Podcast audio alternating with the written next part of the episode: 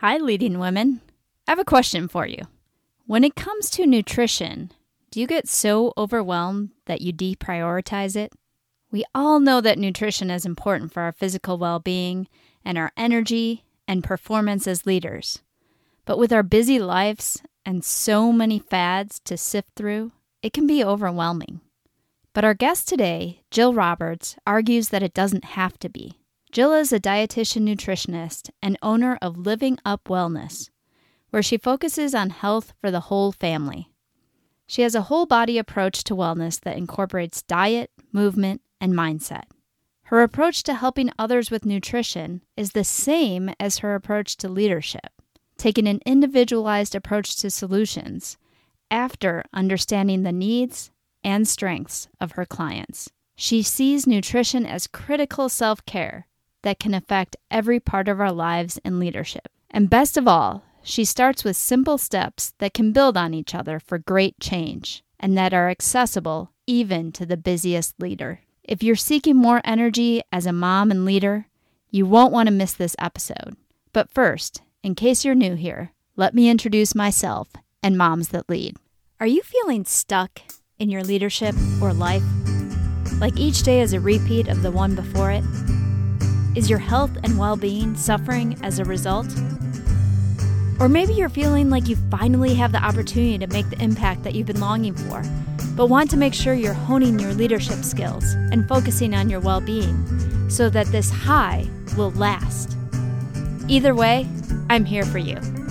I'm Terry Schmidt, your host and leadership mentor. I'm a corporate leader and coach turned nonprofit founder with over 20 years' experience developing others toward their full potential. At Moms That Lead, we know that leadership is not about position, and that moms have a unique ability to lead and inspire others in all of their circles. We're here to help you thrive so that you can make the impact you long for in your workplace, community, and family. So if you're ready to ditch mom guilt and activate your strengths, let's jump in. Well, hi, Jill. Welcome to the podcast. I'm excited to have you on today and really looking forward to our conversation. Hi, Terry. Thanks for having me on. I'm excited to be here. Well, let's start. I'd love for the audience to learn a little bit more about you, who you are, what you do, and kind of your journey to how you got to where you are today. Absolutely. So, I'm a registered dietitian nutritionist and owner of Living Up Wellness in the Woodlands. And what I do is I work with individuals every day to help them make small changes and help them achieve their health goals. So, whatever that looks like, that looks a little bit different for everyone. Some people are focused on weight loss, some have chronic diseases that they're trying to manage through nutrition, picky eaters. So, it can look like a lot of different things. But I often get that question of, well, how did you get into this? And it really was through my own journey with health that I became a dietitian. And so, what that looked like is it started at an early age for me. I was one of those kids that was always getting strep throat or always getting a cold. And then also, I had allergies really severely. Mm. And when I was in high school, I was actually a runner in track and cross country. And all of a sudden, I developed out of nowhere asthma. I actually uh, passed out a few times during the, the meets, and that's when I got diagnosed and got an inhaler. And the pivotal moment, though, was probably when I was 12 years old. I started having these severe GI issues and just severe abdominal cramping and pain. And it actually put me in the hospital three different times. And they gave me medications, and you know, it helped a little bit, but not much.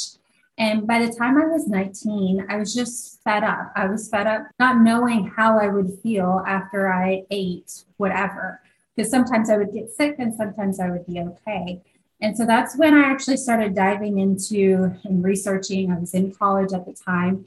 And I found that nutrition plays a huge component on our gut health. And so at that time, my diet was not great. One of the things that I didn't mention is that I was an extremely picky eater. I did not eat growing up. I did not eat fruits and vegetables. Mm. I the only vegetable that I can remember liking was corn, hmm. and then the only fruit I can remember eating is applesauce, not even apples. Hmm. And so my diet was actually very limited. And that was the first key component that I found. And I did find it interesting that no doctor had ever asked me about what I was eating or my nutrition.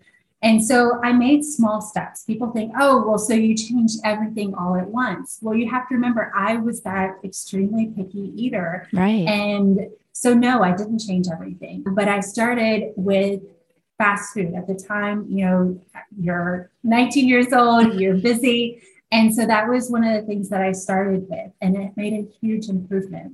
Hmm. The second change is that I grew up cooking in the kitchen with my mom and my granny. I actually loved cooking. I just hated vegetables, or so I thought I did. Mm-hmm. And I was determined though to start getting curious about them and cooking them in different ways because what I realized is that I really only had vegetables, you know, the way that they cooked them. And that for me didn't work and so I started experimenting and I quickly found out that it wasn't that I hated them, it's just I didn't know the way that I liked them prepared and mm-hmm. seasoned. And so it was a slow process. Like I said, it wasn't an overnight transformation, but my diet started to improve drastically. And within my first change that I really noticed is that I was still running at the time, is that I no longer needed my inhaler. It was a year hmm. and a half later and I didn't need my inhaler anymore. And other things that cleared up were my allergies. People think I'm crazy when I say, you know, I rarely get allergies anymore, but that was a huge impact as well. Those were the two main things that I noticed. And then, of course, my gut health. I wasn't having that extreme abdominal pain. And that was the whole reason I started. Mm-hmm. So that was a huge component. And I actually thought, well, I need to go into medicine. And so I actually ended up getting a undergrad in biology and going into gut research instead first and was huh. working at the hospital. And I loved it, but I was looking for the next step of, you know, what am I going to get my master's or PhD in? And nutrition just kept hitting me in the face again mm-hmm. through my own journey. And right. then also seeing patients, you know, we um, had patients that would be in our, our research trials and so just seeing so many patients sick and with these chronic conditions in the hospital, that nutrition I knew could have a huge impact on their health. And so that's what really got me interested. And so I actually went back and got my master's in nutrition. Mm-hmm. And instead of going back to the hospital, though, I really wanted to impact people on a more personal level, meaning you go to the hospital when you're really sick. It's mm-hmm. an acute condition, but you rarely, as a dietitian in the hospital, I'll see you once or twice and then that's it, you're gone. However, I wanted to really impact people and help them make these changes because I knew from my own experience that it is difficult. It's not mm-hmm. easy and it looks different for everybody. And so I actually went into private practice and I help people. I usually see them anywhere from you know, a couple of weeks to six months or more to really help them make those dietary and lifestyle changes. Mm-hmm. Mm-hmm. So, in short, that's been my journey. And I can tell you that, you know, your health journey is never over. Your body's always changing and it's dynamic, and that's totally okay. And that's what I've become really passionate about, though. Yeah. And I'm sure that your clients love the fact, too, that you also have been on a journey and have experienced making those changes and the the difficulty that can come along with that as well but also the positive results that you saw. Absolutely. So i feel like i've been there. I haven't experienced everything that my clients you know have gone through but it's i feel like we're all on a journey a health journey and that you know it is worth it and figuring out what works best for that individual. That's what i'm really curious about and you mentioned you're always you know you're always on a journey and things are changing. I know you expecting right now as well with a little one on the way. I can imagine that that has introduced some changes into your life and as you're looking at your nutrition as well. Absolutely. So my husband and i are expecting our first child.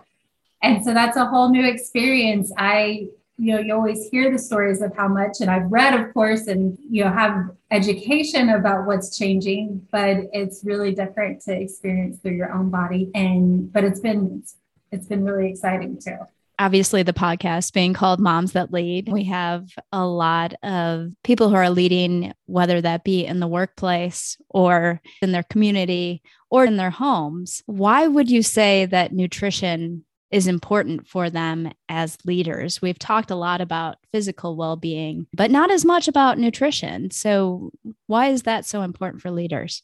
I feel that expression our health is our greatest wealth, that mm-hmm. it absolutely rings true. Like it can be a very pivotal point in our transition, uh, whether we're wanting to be the best leader, the best mom, you know, the best parent, whatever it is, our health really can help us about how much energy we have.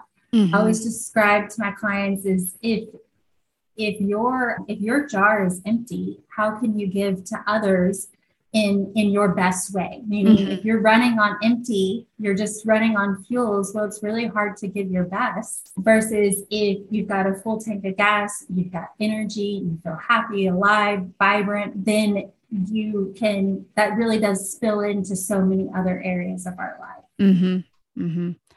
That's so true. Yeah, that's going to impact so many elements of your well being and your performance, really, as being the leader that you want to be. Again, because it's called Moms That Lead, we have a lot of women listening um, to this podcast. What would you say the biggest challenge or challenges that you see women facing when it comes to their nutrition? Absolutely. So, with women in particular, I see a lot that it's about self care, meaning that, you know, there's a gajillion other things going on from the time that you wake up, you're uh, taking your kids to school, you're, you know, you're picking them up, you're taking them to their activities, you've got your career going on. There's so many things that we can be doing that it's not that we don't want to have good health or we don't want to eat healthy. It just happens to get pushed down on lower on on the plate of you know all the things to do and so the biggest issue that i see is what i call self-care because i feel like our nutrition is that self-care mm-hmm.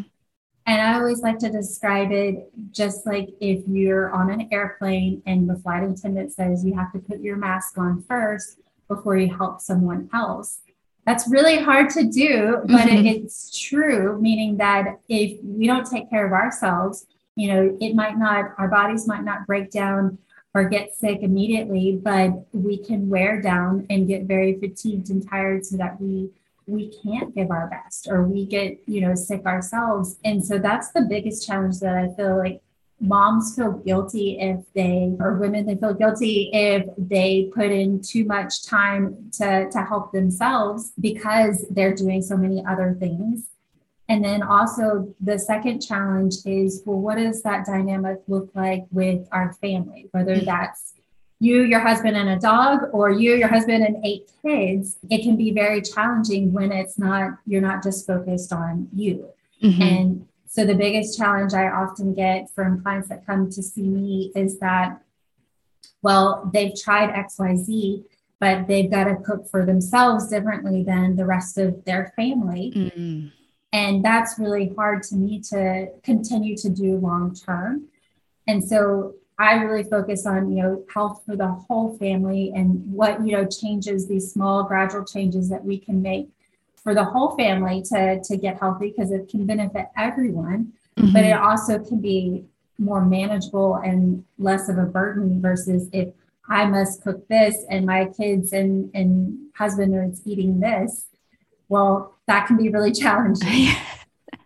Definitely. Yeah. I, I think if you're on the one hand, like you talked about first, if you are less likely to put your needs on an equal plane as those needs that your partner has or that your kids have.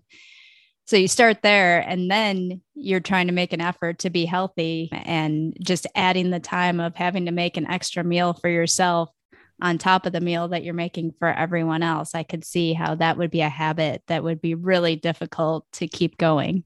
Yeah, it's true. And and the next step is that I feel like sometimes we put too much on our plates, meaning that you know, we want to make these health changes. So it must be an all or nothing mm, approach. Mm-hmm. We've got to change everything overnight and then, you know, completely throw out everything that we're doing or cooking right now or eating And that's hard too, because mm-hmm. we don't live in this little bubble where we don't have other things going on.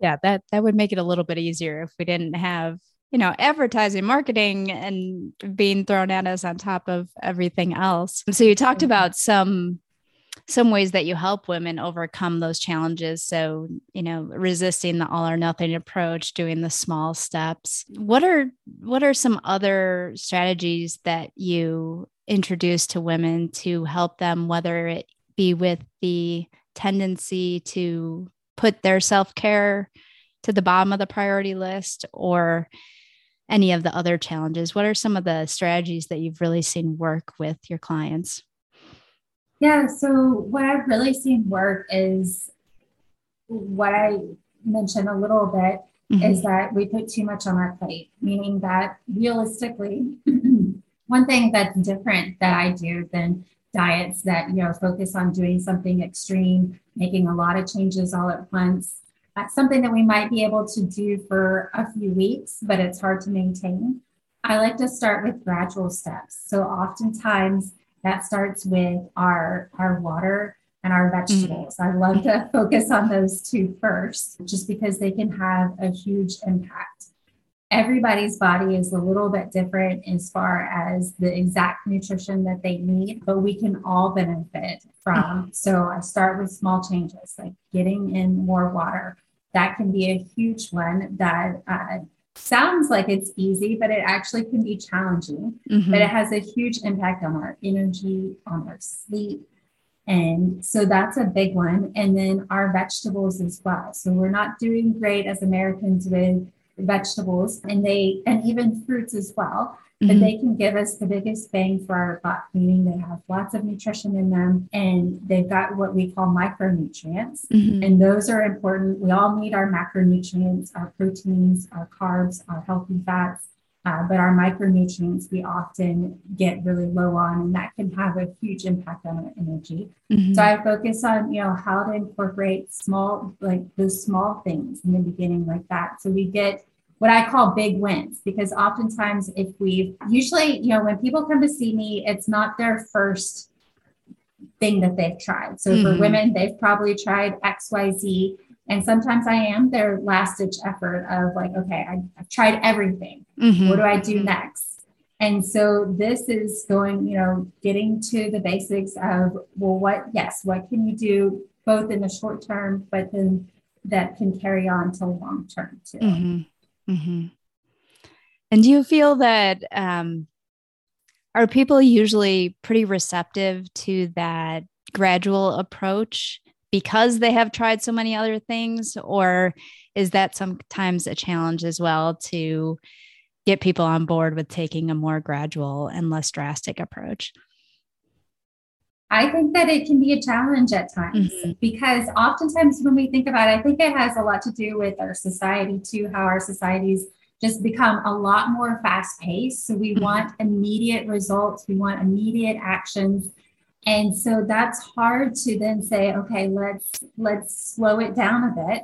Mm-hmm. And then of course we have small changes, but that might look, you know, different. You're not going to lose 20 pounds in 20 days type effort, mm-hmm. but you, not that you're not going to lose weight or if that's your goal, but it's a more gradual approach. So I do find resistance in it in the beginning. What I have my clients do is, you know, set one to three goals, specific goals between our appointments and stick to those so that they have those small wins. They feel, you know, like, hey, I can do this, I can mm-hmm. make it work even while I'm super busy and that's to me what gets the ball rolling and gets them motivated to mm-hmm. continue making the gradual steps. Yeah.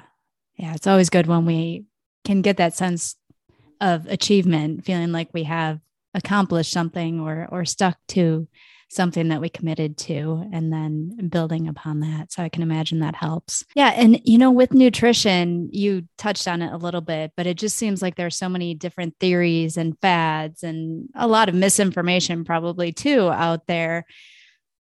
How can we know what's best for us when we're looking at our nutrition? That's a hard question. mm-hmm. because you're because you're right. There we are bombarded by so many theories on nutrition and a lot of them are based on, you know, selling a product and so we have to look at where that information is coming from, I think, in the beginning. And then looking to your experts. There's a reason I wanted to go back and get my master's. I, I really wanted to dive into what some of the research is behind nutrition, what we know, what we don't know. Nutrition is relatively new as far as you know what we're learning about how nutrition impacts our bodies. We know it's good, it's important, but as far as all the small nuances, and so that can be hard. I always say look to people who have a, a background in education around nutrition. You know, mm-hmm. look, look to what your sources are because that's going to be huge. And then I always focus on, I, I already mentioned water and vegetables can be some of the first things that I focus on. And other ones is decreasing our added sugar and then our more of our refined foods and fast foods. But my approach really is to meet clients where they're at. So, for mm-hmm. instance, if they're not cooking seven days a week, and I tell them, well, next week you've got to cook seven days a week, well, that's kind of setting them up for failure. Or, for instance, I work with a lot of picky eaters, whether that's adults or kids. So we have to focus on okay, this is where we're at, and this is where we want to go and what I call it's bridging foods to mm-hmm. you know those healthier options and towards more of what I always consider a balanced plate versus you know hey it must be this all or nothing approach. Yeah, that makes a lot of sense. And I'm glad you brought up the picky eater. And I didn't even think about picky adults, but I, I know there are picky adults out there as well. Can you give an example of some of those bridging foods or, you know, maybe a case, whether it's an actual client or just an example of someone, what they ate, and then kind of how you went about bridging them to other foods? Yeah, absolutely. So, the number one food that a three year old eats as a vegetable is French fries. Hmm. So, and oftentimes I, I, I do see with kids, like younger kids, they're picky eaters, and but they'll accept something like a French fry. So, for instance, if we want to bridge that to a healthier option, well, we start with a French fry that's maybe from a fast food restaurant to a French fry that's in the home. So it's hmm. baked. We brush it with a healthy oil like avocado oil. We bake it. And so it can be, but it can be cut up in the same way that they're used to. Mm-hmm. And so mm-hmm. that would be a small transition. And so, say we want to get them to bridge to new food like sweet potato mm-hmm. or or another like root vegetable. It could be parsnips, it could be carrots, Mm-hmm. And so, any of those. So, what we're going to do next is we've introduced the baked option. Now, we're going to introduce a newer food like the sweet potato and cook it in the same way, same same cut that they like, mm-hmm. the same way. And, and we do have to introduce it several times. So, that's the hardest thing, I think, to see when you know your child rejects something and says, No, I don't want it. Well, then it kind of turns you off to wanting to make it again. Sure. But the truth is, them just seeing it. So we oftentimes have to put ourselves in their shoes. If we see something that we've never seen before and mm-hmm. it's put in front of us, most of us, even if we're adventurous eaters, are going to, you know, hesitate just uh-huh. a bit about trying that food. And that's how it can be with kids. And especially if they don't see the food very often, maybe it's been a couple months, their hesitation can be more about this is an unfamiliar food mm-hmm. versus I really don't like the food. So the next step to, to bridging is to introduce it several times and and to introduce different variations. So we can cook it in different ways. We can mm-hmm. flavor it in different ways.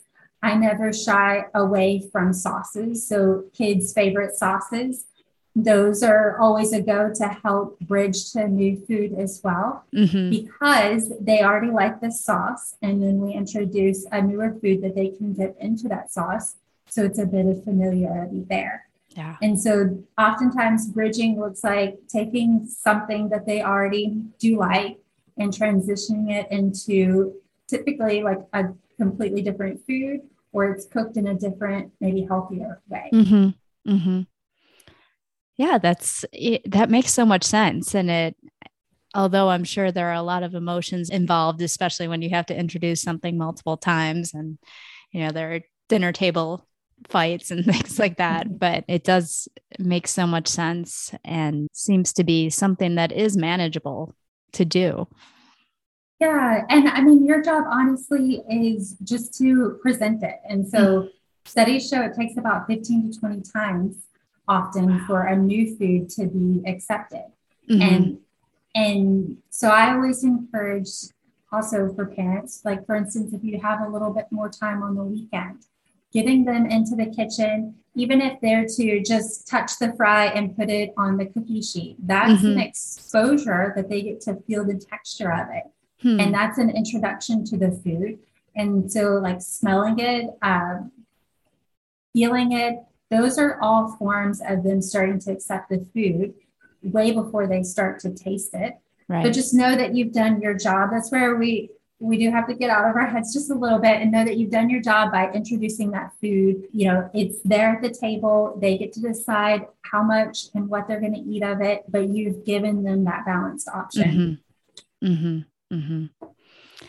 And then it just makes me think, uh, since we're talking so much about vegetables, and I'm glad I ate lunch before before this podcast, I'd be getting pretty hungry. But you were talking about your story and how you thought you didn't like vegetables until you found different ways to prepare them. I'm curious what what are some of your favorite ways to prepare them compared to what you were in a sense rejecting when you were younger? Yeah, so we were really lucky growing up. We had my granny and grandpa had a pretty large farm, meaning they always had fresh foods available, you know, during the season that uh, like this spring summertime right now uh-huh. and the problem was is that for my family just the way that they grew up was like for instance i'll take green beans i hated the smell of them mm. the mushiness of them and the way that they were always cooked is that they were boiled to death and then they had maybe some salt and pepper on them and uh-huh. so they, to me they tasted mushy and bitter but now i actually love green beans and the way that i cook them is I like to actually roast them. That's my favorite mm-hmm. way. Mm-hmm. And so I'll brush them with some oil and then put some seasoning, uh, salt and pepper, Italian seasoning. You know, I kind of mix it up at different times. But I've noticed that I like a lot of my vegetables, not just my green beans, but I like them them roasted, mm-hmm. or I like them like in a stir fry where they're more al dente versus mm-hmm. mushy. And what I can tell you is that I learned is that you know the longer we cook vegetables, the more bitter they're going to be. Hmm. And so, in some kids and even adults, taste bitterness a lot more strongly than others. And ah. I think I was one of those for sure that I was like, oh, this is bitter. This is gross. Mm-hmm. so, so, finding different ways and then just adding different, you know, adding some what I call that umami flavor. So, mm-hmm. I use oftentimes like a coconut aminos or Bragg's aminos or a cheese helps like disguises essentially that bitterness mm-hmm. too. That's interesting. I hadn't thought about, I, and I actually didn't know the fact about the bitterness and the the longer you cook it. But especially if you're particularly sensitive to that taste, I can imagine how that would immediately turn you off from wanting to have any vegetables. Yeah. Well, thanks for sharing that. That was more for my curiosity than anything, but absolutely, I appreciate it. Going back to you know, talking about how moms tend to put their self care at the bottom of the list and the fact that we do have so much on our plates. How do you help busy moms to prioritize their nutrition? That's a great question. So I do work with them. Making those small steps, I feel like, is a huge key versus them thinking I have to overhaul everything mm-hmm. and I've mm-hmm. got to cook something differently for myself and then for my family. So I really like to help them figure out what can one meal look like for the whole family. And oftentimes that is a, a huge part of it is bridging, meaning mm-hmm. meeting them where they're at and then making those small changes. Mm-hmm. And then I I provide them honestly with the the resources and the strategies so they don't have to think about, you know, what's for dinner, what am I planning? So I help them with having a meal plan for the week. Mm-hmm. And that looks different for everybody. That doesn't mean I know we look on Pinterest or Instagram and we can see, oh, everybody's, they've got all their meals for the week, but that's not realistic for a lot of us. And mm-hmm. that doesn't have to be. So, you know, figuring out what, but having a plan, meaning that you know, you don't always have to ask yourself the question, what's for dinner mm-hmm. at dinner time? Right. When you're rushed and you have maybe 15, 30 minutes to get something on the table because everyone's starving or you got yeah. home late and so having those resources for them and having the recipes and helping them figure out a plan, that's what we do in our sessions. I feel like that's a huge component and a lift off their shoulder. Mm-hmm. Now they just have to execute. And that can be challenging in and of itself, but if they don't have to think of all the other components and what that looks like for them, mm-hmm. well, that can be huge. Definitely. Yeah. Speaking from experience. I, I haven't been as good a, about planning as I would like to be, but just knowing that every Tuesday we're having some form of taco is like, you know, a, a lift off off my shoulders, especially when you get to that dinner time and you're exhausted from work and the kids are probably cranky and hungry. And I can imagine how having that mm-hmm. plan would be such a key first step. It's funny that you mentioned like Taco Tuesday. I often help families come up with theme nights uh, ah. just because it gets everybody excited. Like right. Taco Tuesday, or it's Mexican Tuesday, or Italian Wednesday, or it's Thursday leftovers. And, and, you know, kids get into it as well and get excited and like, oh, I know that this is for, for dinner tonight. And so it can get everybody excited too. And then, like you mentioned, it can take that pressure off of mm-hmm. what's for dinner. right, right. Yeah, that's great. Well, I've really enjoyed having you on. And we have a question that we've asked all of our guests on this season of Moms That Lead. And that is what's the one leadership lesson that you feel most passionate about passing on, whether that be to your little one that's coming in a few months, or to your clients that you work with, or even to a friend? If you had to pick one leadership lesson, what would that be? I've had to learn with leadership is that leadership has to be specific to the person, mm. meaning that you really do have to emotionally connect with that person and understand then to know what works best for them versus just leading the same everybody the same way. Mm-hmm. That's been my biggest, you know, transition as I work with a team in a hospital. That was something that I had to learn of that everybody's different. They're not all the same. They're not going to work the same. They're not motivated by the same things. We all have different personalities, which is great because that's what makes us better as a team. But we have to, as leaders, figure out, well, how to lead individual people very mm-hmm. differently. Mm-hmm. Mm-hmm. That is so true, and that applies to motherhood as well. Unfortunately, all the all the kids mm-hmm. don't come out in cookie cutter fashion either. So, I'm about yeah. to find out. right, right, exactly. Well, thank you for that, and of course, we'll link um, your website in the show notes. But where where can people go to find out more about you and the work that you do with Living Up Wellness? Absolutely. So you can go to my Instagram and Facebook pages at Living Up Wellness. I like to post content, just helpful tips, uh, recipes, or just a little bit about what I'm doing. So you can figure out a little bit more about me and also get some great health tips as well. Yeah, I, I love following you on Instagram. Uh, getting, I love seeing the recipes you're making and trying them out. And they're all so manageable. It's not like you have you know strange ingredients in them or a long list of ingredients it's just healthy good tasty food so i encourage everyone to go follow you as well thank you well thank you again for your time today and of course best wishes for the rest of your pregnancy and a very healthy and as quick as you want it delivery. And, and, just it's a very exciting time for you. So thank you for taking this time out of that time to be with us. Absolutely. Thank you terry for having me. So what simple step will you commit to this week to improve your nutrition remember those that you lead need you to have the energy to use your unique gifts to positively affect their lives. Let's all prioritize this self care by starting with a small commitment this week. I'm in. Are you? I hope you have a great week. And as always, until next time, lead with love.